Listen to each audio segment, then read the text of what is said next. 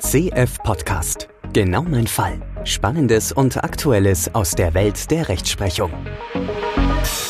Herzlich willkommen zu unserem CF Podcast Genau mein Fall. Hier sind für Sie Reinhard Fischer, Rechtsanwalt bei Kurs und Florak. Hallo Reinhard. Hallo Michel. Und ich, ich bin Patentanwalt Michel Kaminski. Wir stellen Ihnen heute wieder eine, ich muss ja mutmaßen, vielleicht interessante, vielleicht unterhaltsame Entscheidung aus dem Gebiet des gewerblichen Rechtsschutzes vor. Und mit wir meine ich natürlich mal wieder dich, Reinhard. Ich begebe mich in meine ja mittlerweile schon Lieblingsrolle des Unwissenden und äh, lasse mich äh, überraschen, ob es denn eine interessante oder unterhaltsame Entscheidung wird. Ja. Enttäusch mich nicht. Also äh, interessante allemal, sonst hätte ich sie nicht ausgesucht. Da ja. äh, lege ich mich mal fest. Okay. Unterhaltsam, ja, das äh, kommt drauf an, was wir draus machen. Ja, ja. Und, und was man unterhaltsam findet und was nicht. Ja. ja, aber wir beschäftigen uns heute mit der Erschöpfung Oha, äh, ne? ja, also keine, passend zum Jahresende genau, körperlich, geistig ja. erschöpft. Äh, aber ja. wenn ich äh, hier in unserem Bereich von Erschöpfung mhm. spreche, weißt du, glaube ich, schon, wovon ich spreche. Ja, ich muss immer kurz überlegen und mit Verwirkung und Erschöpfung ja. äh, das gedanklich auseinanderzukriegen. Ja, also Markenrecht. Äh, wird genau, diesmal Markenrecht, sein. aber Erschöpfung gibt's ja nicht nur im Markenrecht. Ähm, ne? das, das, ach so, stimmt, ja. ja, ja. Genau, also das, das ich, ich aber vermute ist es Markenrecht mal unsere, oder ist es ein anderes Rechtsgebiet? Es ist Markenrecht hier in dem Fall, genau. Ja. Aber ich, ich vermute mal, unsere Zuhörerinnen wissen noch nicht, Was vielleicht, vielleicht noch nicht, wovon wir sprechen. Der eine oder andere vielleicht schon, aber mhm. genau, Erschöpfung ist, ist nicht so selbsterklärend. Was, was hat das mit gewerblichen Schutzrechten zu tun? Aber ich versuche mich einfach mal an ja. einer äh, Definition ja. aus, der, aus der Hüfte. Ja. Also man kann ja als Schutzrechtsinhaber, kann man ja, hat man ja grundsätzlich ein Verbietungsrecht mhm. äh, oder häufig zumindest mhm. und kann andere daran hindern, entsprechende Produkte mit den Marken oder patentgeschützte leeren Technologien auf den Markt zu bringen. Aber es gibt natürlich auch die Situation, dass man beispielsweise selber ein gewisses Produkt in den Markt bringt. Dieses kann ja dann durchaus im, im Wirtschaftskreislauf auch nochmal weiterverkauft werden oder ähnliches. Mhm. Und da hat man natürlich dann nur noch begrenzte Möglichkeiten von einem selbst genehmigte oder in den Markt gebrachte oder lizenzierte oder aus sonst irgendeinem rechtlich genehmigten Grund Produkte wieder äh, anzugehen und äh, dagegen etwas zu tun. Und da spricht man dann zum Beispiel von Erschöpfung. Ganz genau. Hast du gut ja. erklärt. Genau, es geht im Grunde darum, wenn, also hier in unserem Fall der Markeninhaber entscheidet, ein Produkt unter der Marke in den Markt zu bringen, dann äh, soll er nicht das weitere Schicksal des Produktes in dem Verkehr auch noch mhm. ohne weiteres weiter mitbestimmen ja, dürfen. Also der Händler darf dann weiterverkaufen, der also mhm. Großhändler, Einzelhändler und so weiter, ohne dass er jetzt mhm. zu befürchten hat, dass der Markeninhaber dann gegen diesen Weiterverkauf des Produkts unter der Marke dann äh, vorgeht. Und, und deshalb haben sich die, also Erschöpfung, sagt man, die, die Rechte des Markeninhabers haben sich dann erschöpft an diesem Produkt, was er in den Markt gebracht hat. Ne? Mhm. Und entscheidend ist das halt immer aber auch in dem, also es kommt auf das Territorium an, in dem man es in den Markt gebracht mhm. hat. Ne? Also wenn ich jetzt ein äh, Produkt, also unter einer Marke in, in Deutschland in den Verkehr bringe, dann erschöpft sich das dann aber auch in dem gesamten europäischen Wirtschaftsraum, mhm. in der EU, aber das erschöpft sich nicht automatisch dann für den, fürs Inverkehrbringen in den USA zum mhm. Beispiel. Mhm. Ne? Also aber ähm, er soll jedenfalls eigentlich nicht die weiteren die Vertriebswege kontrollieren können oder oder sowas. Ne? Da genau. geht es dann genau. zu, also in diesem Bereich dann ja. zumindest. Aber du hast ja auch schon angedeutet, dass das zwar der Grundsatz ist, aber vielleicht es doch gewisse Einflussnahmemöglichkeiten äh, gibt noch, also unter bestimmten Bedingungen halt äh, mhm. man doch sagen kann. kann. dass dieser Weiterverkauf so schädlich ist, dass man mhm. äh, den doch regulieren kann. Und um so einen Fall mhm. geht es okay. äh, hier. Und zwar vom Oberlandesgericht Düsseldorf ist der entschieden worden am 29. Juni 2023, also dieses mhm. Jahr im Sommer, mhm. noch relativ frisch. Und äh, ich erzähle dir mal erst den Sachverhalt, der okay. da zugrunde liegt. Und zwar ist die Klägerin ein äh, Unternehmen des Coty-Konzerns. Ich weiß, sagt der Coty was? Nicht ist direkt, also, ja, ja, das, also manchmal kennt man die Unternehmensnamen nicht. Also mhm, Coty spielt die tatsächlich. Marke kennt man eventuell dann. Ja, die, nee, genau. Also die, die unter Coty sind halt einige Marken mhm. äh, vereinigt mhm. sozusagen unter dem äh, Konzern und also tatsächlich streiten die relativ viel, so dass es auch einige Entscheidungen gibt, wo, wo Coty tatsächlich auch schon beteiligt war. Okay. Deshalb ist es dem Markenrechtler durchaus bekannt. Aber der Konzern ist dann meistens natürlich trotzdem namentlich nicht so bekannt. Es handelt sich nämlich dabei um einen Konzern, der seit 100 nee, über, über 100 Jahren äh, Herstellerin von Parfüms zahlreicher Marken ist, also verschiedenster Marken. Und diese Parfüms über selektive Vertriebssysteme verkauft. Das mhm. heißt, die suchen sich halt ganz bestimmte Vertreiber aus, also die nennen sich dann Depositäre, die dafür zu sorgen haben, äh, dass im Grunde dieses Produkt eben auch an ganz spezielle Kosmetik-Einzelhändler, Warenhäuser, Absatzstätten vertrieben wird. Insbesondere achten die halt darauf, dass das dann eben Händler mit speziellen Kosmetik- und Parfümerieabteilungen sind, mhm. so dass das Produkt halt eben in einer bestimmten Art und Weise da präsentiert wird. Und zu dem äh, Coty Luxury Portfolio gehören unter anderem Eau de Toilette, Parfümprodukte und Eau de Parfums von den, also der Marken Calvin Klein und Job. Jetzt mhm. wird es ein bisschen bekannter, würde ich sagen. Genau. Die äh, Begriffe begegnen einem dann schon eher als äh, Verbraucher. Genau. Genau, genau. Unter anderem ging es hier um die Produkte Calvin Klein CK Into You und mhm. Job Jump. Okay. So. Genau. Bei der Klägerin handelt es sich letztlich um eine Lizenznehmerin im Rahmen des Konzerns. Also Inhaberin, Markeninhaberin ist wohl die Calvin Klein Trademark Trust. Also da scheinen mhm. diese ganzen Markenrechte vereinigt zu sein. Die Lizenznehmerin, die eben auch zu dem Cozy-Konzern gehört, hat hier geklagt und war halt eben aufgrund des Lizenzvertrags eben auch berechtigt, im eigenen Namen diese Markenrechte geltend zu machen. Also das okay. ist ja, also der hm. Lizenznehmer ist nicht immer zwangsläufig klageberechtigt, aber man kann im Grunde einen Lizenzvertrag so ausgestalten, dass man den ermächtigt, auch selber zu klagen, mhm. den Lizenznehmer und so war es dann hier. Also das war auch kein größeres Problem. Kein nicht streitig. Genau, okay. war klar hm. befugt. Mhm. So. Beklagte war eine Gesellschaft, also war, es gab vier Beklagte, eine Gesellschaft der Unternehmensgruppe Aldi Süd mhm. und äh, drei Regionalgesellschaften auch aus dem mhm. Aldi Süd Umkreis.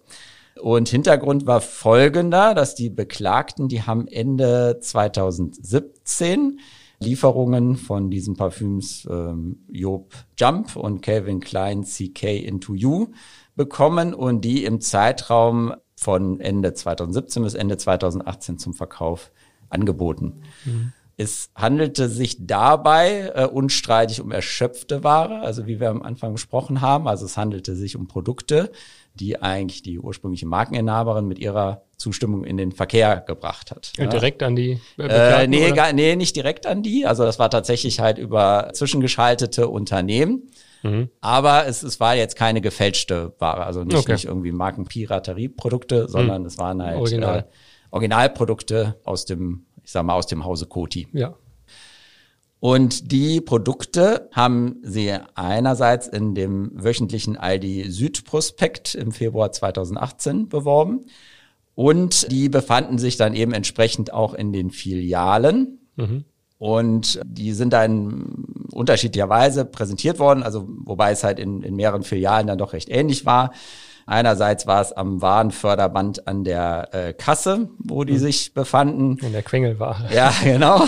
Dann in einem Fall in einer Glasvitrine mitten in der Filiale. Daneben waren Wühlkisten äh, mit verschiedener anderer Aktionsware, unter anderem in Plastik verpackte Matratzen. In der Glasvitrine war daneben, hm. äh, also unter anderem neben dem Parfüm dann noch äh, verschiedene Multimedia-Geräte, USB-Sticks, Radios, Zahnbürsten. Mhm. Und auf der Seite neben den Glaskasten stand unmittelbar eine Palette mit großen Pappkartons und hm, langsam in welche Richtung? Ja, du hast keine Bilder für mich. Ich habe keine Bilder, waren okay. auch keine Bilder dabei, aber okay. ich glaube, wir haben äh, nein, nein, also je, jeder Zweifel war jeder schon mal ja. bei Aldi Süd. Ja. Äh, also ist ja hier auch unsere Region Aldi genau, Süd. so gerade, ja. Ja, genau. Ich erzähle noch mal weiter, wie es so hm. in anderen ja, Filialen präsentiert wurde.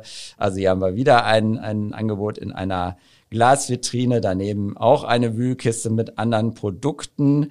Die Glasvitrine war mit Geschenkbandschleifen dekoriert und auch da befanden sich dann äh, unter anderem Multimedia-Produkte neben dem Parfüm und an den Glaskasten waren in Plastik verpackte Schlafanzüge angelehnt. Dann noch einmal in einer weiteren Filiale auch ein Angebot in der Glasvitrine.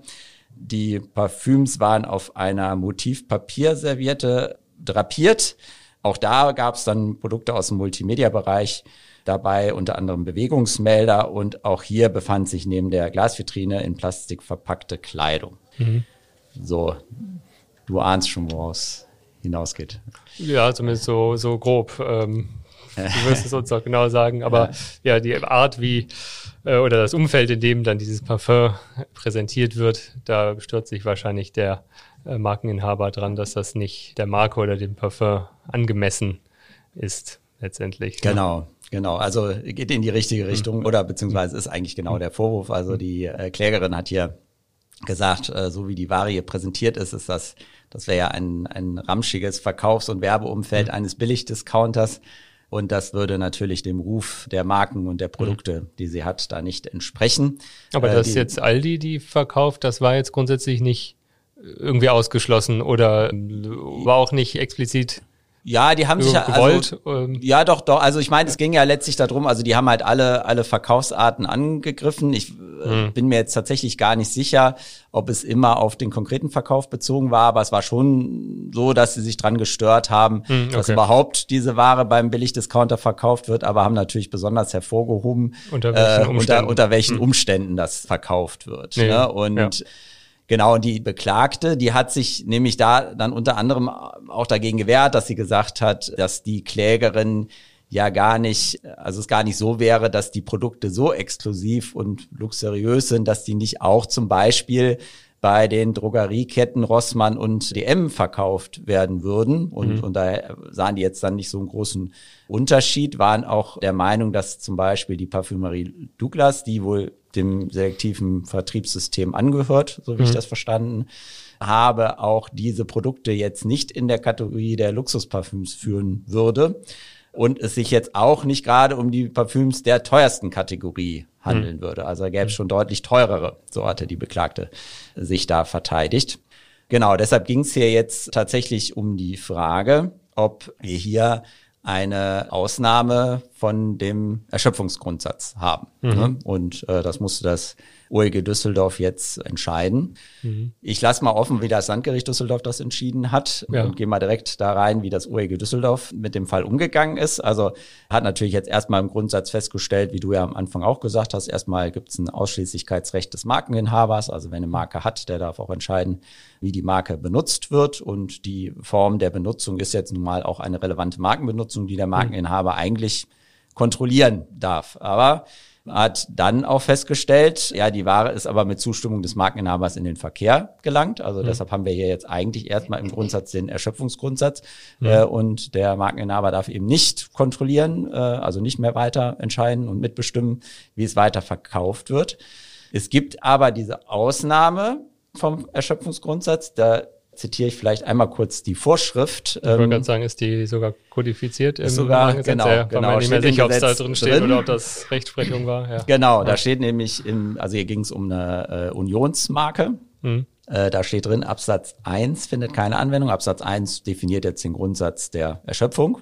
Findet keine Anwendung, wenn berechtigte Gründe es rechtfertigen, dass der Inhaber sich dem weiteren Vertrieb der Waren widersetzt, insbesondere wenn der Zustand der Waren nach ihrem Inverkehrbringen verändert oder verschlechtert ist. Mhm.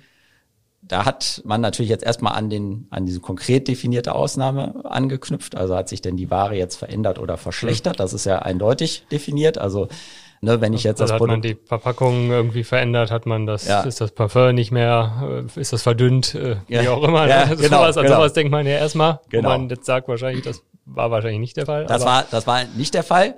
Also hm. war eindeutig hm. nicht der Fall. Hm. Aber das Gericht hat dann äh, angeknüpft an die Formulierung insbesondere, also aus der sich ja ergibt, dass die Aufzählung jetzt nicht äh, abschließend ist, sondern nur beispielhaft und hat auch angenommen, und das ist auch in der Rechtsprechung, also da war jetzt OEG Düsseldorf nicht das erste, das so entschieden hat, dass ein berechtigter Grund auch die Schädigung des Rufs einer Marke sein mhm. kann.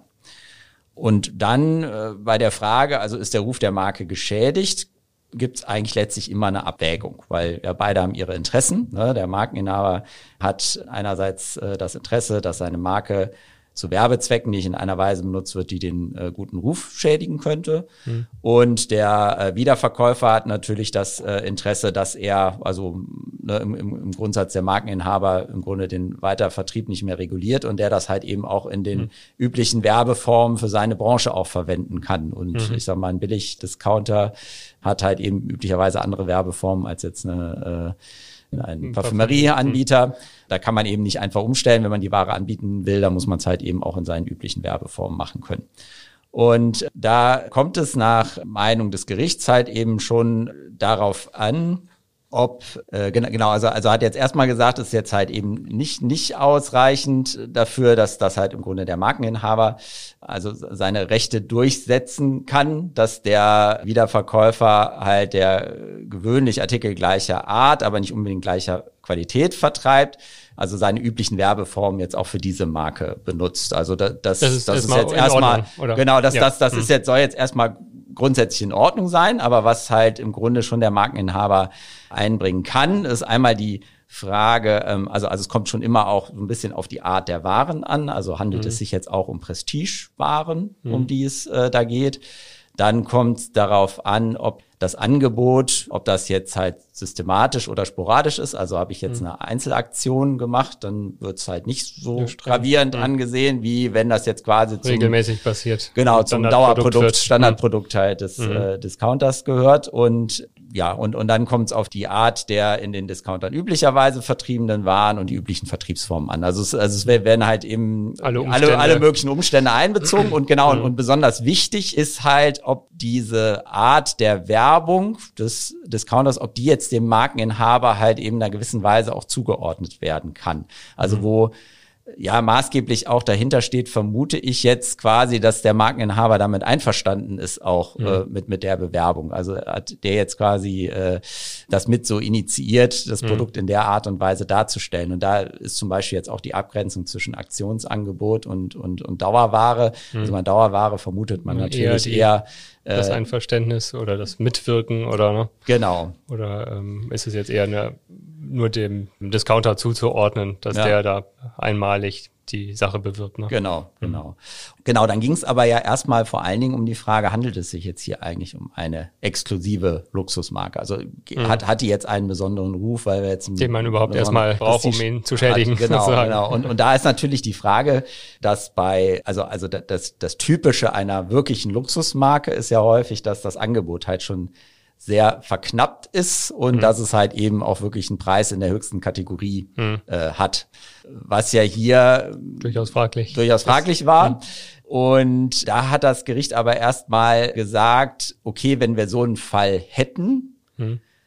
dann wäre es vielleicht deutlich klarer auch in die Richtung, dass das vielleicht einfach grundsätzlich nicht von Billigdiscountern vertrieben werden kann. Also wenn hm, ich versuche, das schließt halt, sich sozusagen aus. Ja, also wenn ich wenn ich versuche, ich, ich meine, ist natürlich auch die Frage, ob, ob da überhaupt ein Absatzmarkt ist dafür, aber hm. aber äh, also schon, wenn jemand halt quasi ein wirkliches Luxusprodukt in den Markt bringt, eben eben mit dem Kriterium, ich habe ein sehr verknapptes Angebot, also dadurch mhm. dadurch wird's so exklusiv mhm. und ich habe sehr einen extrem hohe hohen Preis, mhm. dann kann er sich vielleicht sogar dagegen wehren. Also dann kommt es vielleicht gar nicht mehr auf die Art der Warenpräsentation an, sondern ist das dann vielleicht einfach nicht der richtige Absatzmarkt hm für das Produkt.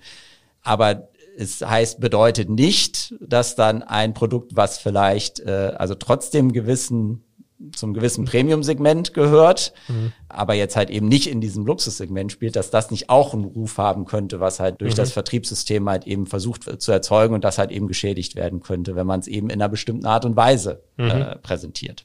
Also das ist allein deswegen jetzt noch nicht ausgeschlossen, da ja. kann es einen Überlapp geben, dass es durchaus solche Mittelpremium genau. Gibt, genau. die trotzdem dann geschädigt werden können und durchaus realistischerweise da auch angeboten werden genau, können. Genau, genau. Nur, dass man halt tatsächlich in Abwägungen mhm. sagen kann, je luxuriöser das Produkt, mhm. umso weniger kommt es dann noch darauf an, äh, ob das jetzt das Verkaufsumfeld mhm. besonders ramschig sein muss. Ja, ja. da kann es halt sein, dass halt mhm. eben man da wirklich auch gucken kann, dass man nur ganz bestimmte Vertriebspunkte hat, mhm. äh, während das halt, wenn es eben nicht ganz so ist, äh, wir vielleicht dann eben auch an die konkrete Art der Präsentation dann halt ne, nochmal besondere mhm. Anforderungen stellen müssen.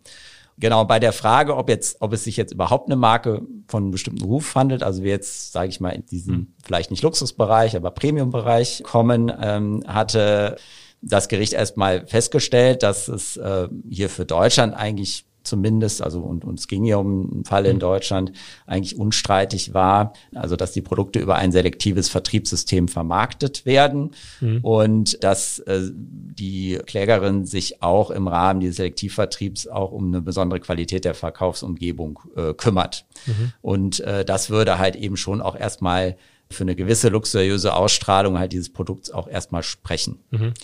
Und bei der Frage, die Klägerin hat ja den Einwand gehabt, ja gut, äh, wir verkaufen das jetzt hier äh, in, in unseren Filialen, aber es gibt hier die Drogerieketten Rossmann und DM, die ja hier äh, auch vertreiben würden. Mhm. Und äh, das spricht auch dafür, dass wir das auch dürfen. Da geht es ja, ja auch nicht hin. Äh, genau, die Beklagte mhm. hat das eingewendet. Mhm. Genau, und, und da würde die Klägerin ja auch nicht hinreichend gegen vorgehen.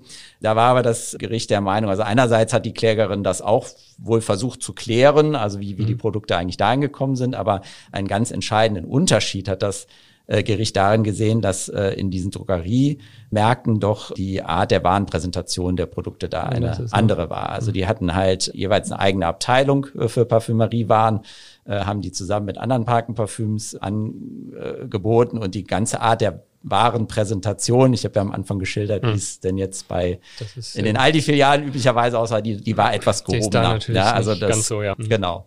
Das war halt dann äh, kein größeres äh, Problem. Genauso, das hatte ich aber auch gerade schon angedeutet, war es jetzt kein größeres Problem, dass das Produkt jetzt nicht zu den absolut teuersten mhm. äh, gehörte, sondern dass wir hier ein mittleres Premium-Sortiment mhm. hatten und äh, es jetzt so war, Premium. genau, also, also entscheidend war, die Preise sind jetzt nicht so niedrig gewesen, dass es sich jetzt hier um eine Billigmarke mhm. oder No-Name-Produkt ja, ja. handelt, ne? sondern ja. das war halt schon eher äh, teuer. Das Bekannteres, aber ja. Genau. Und was dann entsprechend auch kein Problem war, aber ähm, also was was auch eingewendet wurde, ist, dass das Produkt trotzdem, also ne, es ist, dass es jetzt nicht so eine Verknappung des Produkts im Markt gab, sondern es mhm. ist eigentlich quasi durch ein gut ausgebautes Filialnetz dieser Vertriebler, also dieser Depositäre, mhm. äh, eigentlich praktisch überall erhältlich war, dieses ja. Parfüm. Also man musste da nicht zu einem besonderen Ort oder äh, 15 Monate warten, Probleme, bis die Lieferung kam, sondern ne? genau, ja. das Produkt hat man üblicher, wenn man es haben wollte, hat man es auch bekommen. Ja. Aber, aber auch da, das, also. Ist halt auch kein zwingendes Kriterium. Ist auch, ne? genau, ist kein zwingendes Kriterium, also spricht dann doch dafür, dass es mhm. halt trotzdem ein Premium-Produkt ist, was einen mhm. gewissen Ruf hat. Mhm. Und das hat das Gericht dann erstmal so festgehalten. Also mhm. waren durchaus der Meinung, es hat eine luxuriöse Ausstrahlung und der Markeninhaber äh, hat dafür auch erforderliche genau, getan sozusagen, ne, genau, ne, um genau. das zu wahren. Genau, und an der Stelle ist, äh, genau, jetzt, jetzt springe ich mal kurz zurück aufs Landgericht Düsseldorf. An der Stelle mhm. äh, hat das OEG Düsseldorf, so wie ich das jetzt gedeutet habe, schon anders entschieden als Landgericht Düsseldorf, die halt mhm. im Grunde schon gesagt haben, wir wissen, also können gar das nicht feststellen, dass sich ein, ein Luxus 15 Produkt, was man überall Ja, die haben also haben das nicht so festgestellt, haben Aha. eher gesagt, es ist nicht hinreichend klar, dass es sich um so ein Luxusprodukt so handelt. Ja. ja, genau, mhm. genau und ist mhm. deshalb schon abgelehnt. Und die Hürde haben, hat jetzt Koti beim OEG genommen. Dann äh, stellte sich jetzt die Frage der konkreten äh, Warenpräsentation. Mhm. Ob die dann noch im ausreichenden Widerspruch, sage ich mal, zu zu diesem Ruf steht, den genau. man festgestellt hat. Genau. Und da hat äh, das Gericht jetzt differenziert, also bei, bei der Prüfung zwischen der Warenpräsentation, wie sie im Markt war, die sie aber jetzt relativ mhm. ähnlich gesehen haben, und dieser Prospekt. Ach so, okay, äh, ja. Sache. Mhm. Und hat jetzt erstmal für die Warenpräsentation im Markt feststellen müssen, dass dass sich hier nicht um eine reine Aktionsware gehandelt hat. Mhm. Äh, das hatten wir ja gerade schon mal gesagt, dass also wenn wir eine Aktionsware haben, dann sind die Anforderungen vielleicht nicht ganz so streng. Das wäre eher erlaubt sozusagen. Das wäre eher ne? erlaubt. Mhm. Ähm, mhm. das war möglicherweise auch so gedacht gewesen. Also mhm. es war möglicherweise als Aktion gedacht, mhm. aber, aber das Produkt war wohl faktisch äh, mindestens Jahr, länger ein Jahr da. im Markt. Okay. Ja. oder, oder ziemlich genau ein Jahr so wie hm. ich es verstanden habe. Weil, weil diese äh, Tische, die du da beschrieben hast, hm. das sind ja auch typischerweise die, wo immer diese Wochenware ja, irgendwie drin ist, glaube ich. Ja, ne? vielleicht ne? hat sie es nicht gut genug verkauft. Ja, ja. Könnte ja, sein, also dass, dass sie dadurch drin waren und, und, und meinten dann eben, darauf kommt es jetzt auch erstmal an. Und, äh, und daraus musste halt dann eben der Verbraucher schließen, dass eigentlich der, die Klägerin äh, eben mit diesem Angebot und der Art und Weise auch einverstanden war, ne? weil man da mhm. eben auf eine, auf eine äh, umfangreichere mhm. Geschäftsbeziehung schließt. Ne? Okay, ne? ja. Und das Gericht hat es dann äh, tatsächlich auch weiter, also weiter festgestellt, es gab hier eben tatsächlich auch keine eigene Parfümabteilung, die mhm Produkte sind halt äh, ohne sichtbare Trennung vom übrigen Angebot halt in der in einer Schütte oder einem Glaskasten äh, angeboten worden. Genau, in, in der Begründung wurde auch erwähnt, das war jetzt im, habe ich im Sachverhalt noch nicht gefunden, aber hier wurde es dann aufgegriffen, dass es wohl auch teilweise zusammen mit Spirituosen verkauft wurde. Wobei dann die äh, Beklagte wiederum eingewendet hat, ja, es handelte sich aber hier um Spirituosen der Marke Jä Jägermeister. Jägermeister, das sei ja eine absolute Kultmarke und da würde es sich ja im richtigen Umfeld befinden. Und wird der Wert noch gesteigert. ja, ja, genau. aufgewertet. Ja. Ja. Aber da war das, das Gericht nicht hat, so ganz, hat nicht gezogen, nicht so Argument. mitgegangen. Aber er meinte, Kultmarke würde jetzt nicht unbedingt exklusives Image äh, bedeuten und, mhm. und das würde die Situation jetzt hier nicht äh, verbessern mhm. und, und war äh, auch der Meinung, dass äh, die Präsentation in dem Glaskasten, der ja eher, sage ich mal, eher im Diebstahlschutz diente, als mhm. jetzt der besonders schönen exklusiven Präsentation und, und dem gleichzeitigen Verkauf anderer danebenstehender, wahlloser anderer Produkte, also Computerzubehör etc., dem Ruf eigentlich dieser Klagemarke nicht so wirklich gerecht werden äh, würde, sondern äh, das, das Angebot sei halt eben an der typischerweise sehr zweckmäßig ausgerichteten Ladeneinrichtung dieses Discounters, also, also in, in gleichem Maße da angeboten mhm. worden wie andere Produkte halt auch. Und bei der Abwägung, also sind, sind wir jetzt aber immer noch bei der Abwägung der mhm. Interessen gegeneinander. Da hatte das Gericht dann festgestellt, ja, die Klägerin, also ist, da es sich ja um eine Luxusmarke handelt, ist sie schon darauf angewiesen, dieses Image da hochzuhalten und, und sei ja mhm. eben auch ihr Geschäftsmodell darauf äh, ausgerichtet, hier Luxuskosmetika zu vertreiben und wenn mhm. die halt eben nicht im luxuriösen Umfeld verkauft werden, dann nimmt halt dieser, dieses Geschäftsmodell und der Ruf dann Schaden. Mhm. Während äh, das Gericht der Meinung war, dass der Discounter also, dass bei dem so wäre, dass der Kunde jetzt nicht unbedingt derartige Markenprodukte da erwartet, weil der doch schwerpunktmäßig Artikel im Lebensmittelbereich anbieten würde mhm. und jetzt nicht zwingend darauf angewiesen wäre, halt eben auch exklusive Markenparfums mhm. zu verkaufen. Mhm.